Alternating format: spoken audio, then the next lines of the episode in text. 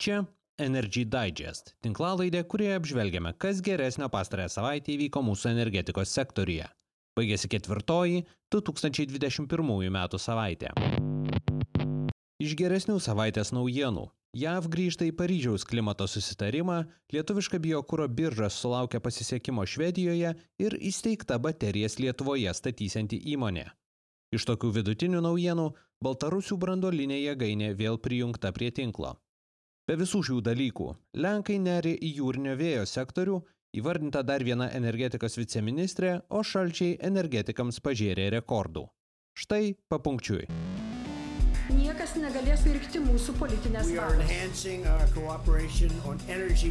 Jungti su europiniais elektros tinklais. yra turėti kiek įmanoma žemesnį kainą. их энергетическое кольцо. Это создает для нас проблемы. Lenkija planuoja Baltijos jūroje įrengti arba būti pradėjusi vystyti 10,9 gigavatų galios vėjo jėgainių jau 2027 metais. Tai numatantį įstatymą pasirašė Lenkijos prezidentas Andžejus Duda. Vėjo parkų plėtra vyks trimis etapais. Šiemet bus atrinkti investuotojai pirmajam 5,9 gigavatų apimties etapui. Paraiškų laukiama iki kovo 31 dienos, o laimėtojus, tai yra labiausiai pažengusius projektus, tikimasi atrinkti iki birželio. Antras ir trečias etapai numatyti 2025 ir 2027 metais. Kiekvieno jų metu bus įrengiama po 2,5 gigavatų jūrinio vėjo. Konkursus organizuoja šalies energetikos reguliuotojas. Jų laimėtojai bus skatinami pagal Contract for Difference schemą. Skaičiuojama, kad Baltijos jūros vėjo energijos potencialas gali siekti 93 gigavatus, 28 iš jų Lenkijos teritorijoje. Tuo metu mūsų energetikos viceministrė Daiva Garbaliauskaitė Seimo energetikos komisijoje pristatė paruošiamųjų darbų grafiką 700 MW galios jūrinio parko statybai Lietuvoje. Ji patikino, kad anksčiau dėlioti terminai maksimaliai bus išlaikomi ir bus siekiama projektą išvystyti galbūt ir dar greičiau. Konkurso investuotojui atrinkti tikimasi 2023 metais, infrastruktūros plėtrą numatoma vykdyti 2024-2027 metais. Tiesa, pažymima, kad ministerija nori sistemiškai įvertinti projektą su papildoma ambicija, kurią ministerija mato sinchronizacijoje ir sisteminių paslaugų išvystime. Anksčiau energetikos ministras teigia, kad konkursas bus skelbiamas tik išvyščius sisteminės paslaugas. Konkursui nebūtų vėlų ir 2025 metai, jei jėgainių statybos būtų pradėtos 2026-aisiais. Vėjo jėgainių plėtrą reglamentuojantis įstatymas laukia naujosios vyriausybės verdikto. Jis žadamas pavasario sesijos pradžioje. Inga Žilienė, buvusi energetikos reguliuotojo VERT vadovė, tapo energetikos viceministre. Ji bus atsakinga už energetikos rinkos konkurencingumą, energijos ir energijos išteklių priekybą, rinkos funkcionavimą, taip pat ir elektros gamybos klausimus. Jos vadovaujamas reguliuotojas po antiastravinio sąjūdžio, kuriam priklauso ir ministras prašymų, praktiškai sabotavo finišo tiesioje buvusias Baltijos šalių dėrybas dėl taisyklių priekybai elektra su Rusija.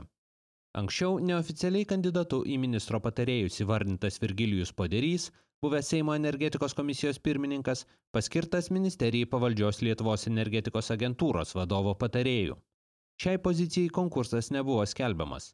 Virgilijui Poderiui pavesti strateginės plėtros ir elektros energijos saugumo bei patikimumo klausimai, kuriuos anot agentūros vadovo naujas ministras ir jo politinė komanda dabar akcentuoja. Naujasis JAV prezidentas Joe Bidenas darbą pradėjo keliais griežtais posūkiais JAV energetikos politikoje. Jis pasirašė keliolika įsakų, kuriais be kita ko gražino JAV į Paryžiaus klimato susitarimą. Prašymas įsigalios po sutartyje numatytų 30 dienų, tačiau jau dabar aišku, kad Vašingtonui teks atsigriepti. Susitarimą pasirašusios valstybės šiemet turi pateikti atnaujintus, griežtesnius išmetimų mažinimo planus. JAV kol kas yra pateikusi tik senąjį planą, kurio Donaldo Trumpo administracija išstodama iš susitarimo neatšaukė. Kaip ir tikėtasi, naujasis JAV prezidentas atšaukė Donaldo Trumpo leidimą statyti Keystone XL naftotiekį iš Kanados Albertos valstijos, kur išgaunamas fantastiškai taršus naftingas smėlis. Jo nafta turėjo pasiekti Meksikos įlankos perdirbėjus per jau pastatytą Keystone naftotiekių sistemą. Albertai tikėtina teks ieškoti alternatyvų. Jomis galėtų tapti plečiamas Trans Mountain naftotiekis ir planuojama atnaujinti Enbridge naftotiekio sistemos trečioji linija Minnesotoje. Antrojo Nord Stream dujotiekio atžvilgių JAV pozicija vargu ar keisis. Ji turi stiprų abiejų partijų palaikymą abiejose šalies parlamento rūmose. JAV šią savaitę sankcijas pritaikė dujotiekio tiesimą atnaujinusiam laivui Fortuna ir jo savininkiai KVT Rus. Sankcijos ir jų grėsmė iš projekto išvarė ne tik anksčiau dujotiekį tiesusią All Seas, bet ir vokiečių inžinierius Bilfinger bei šveicarų draudikus Zurich Insurance Group. Energijos perdavimo operatorius ir biržas valdant įmonių grupė Epsogie įsteigė naują bendrovę Energy Cells. Ji turės rengti 4 50 MW galios 50 MWh talpos baterijas, elektros sistemoje atliksančias pirminio rezervo funkciją. Šiuo metu ją atlieka rusiškoje IPS UPS sistemoje esantys įrenginiai, nuo kurių atsijungsime 2025 metais. Anot energetikos ministro Dainiaus Kreivio, kaupiklių įrengimas yra nacionalinio saugumo reikšmės klausimas. Šiam projektui reikalingus 105 milijonus eurų anksčiau buvo tikimasi rasti dabar peržiūrimame vyriausybės ateities DNR ekonomikos po pandeminio gaivinimo plane. Stravo atominė elektrinė po praėjusią savaitės generatoriaus stabdymo vėl prijungta prie elektros tinklo. Kaip praneša Baltarusijos energetikos ministerija, reaktoriaus galia vėl didinama pagal planą iki nominalios. Bus tęsiamas paskutinis, vadinamasis pramoninis jėgainės bandymų etapas. Po jo, gavus reguliuotojo leidimą, bus pradėta jėgainės komercinė eksploatacija.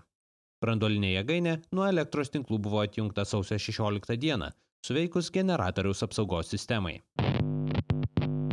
Lietuviška biokūro birža Baltpool Švedijoje pritraukė Stockholm XRG, viena didžiausių Švedijos energetikos bendrovių tiekiančių šilumą 800 tūkstančių namų.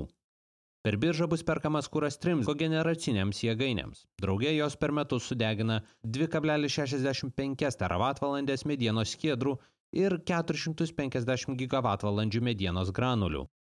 Baltpool veikia Baltijos šalyse, Lenkijoje ir Danijoje, o per partnerius Suomijoje ir Švedijoje. Ir galiausiai, šalčiai energetikams atnešė rekordus. Sausio 18 ryte valandinis elektros suvartojimas Lietuvoje pasiekė 2075 MW. Tai yra daugiausia nuo 1992 metų. Tuo metu 39 procentai elektros buvo pagaminama Lietuvoje, 34 procentai importuojami iš Švedijos, dar 14 iš Lenkijos. Likusi elektros dalis buvo importuojama iš Latvijos ir Karaliaučiaus. Tuo metu dujininkai skaičiuoja, kad dujų poreikis šildymui nuo sausio 14 iki 18 dienos išaugo dvigubai palyginti su dujų poreikiu šiam tikslui sausio pradžioje.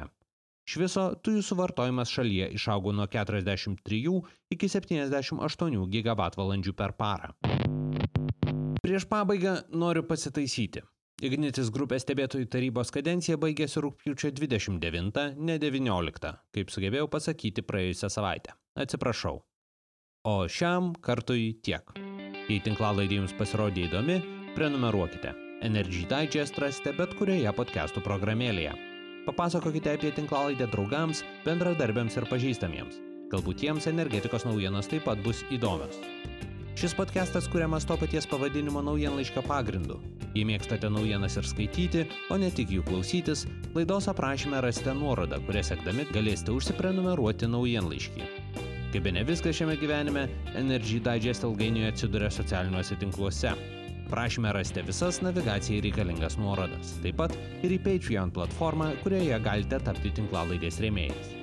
Ačiū, kad klausėtės. Su jumis buvau aš, Naglis Navakas. Iki kitų kartų.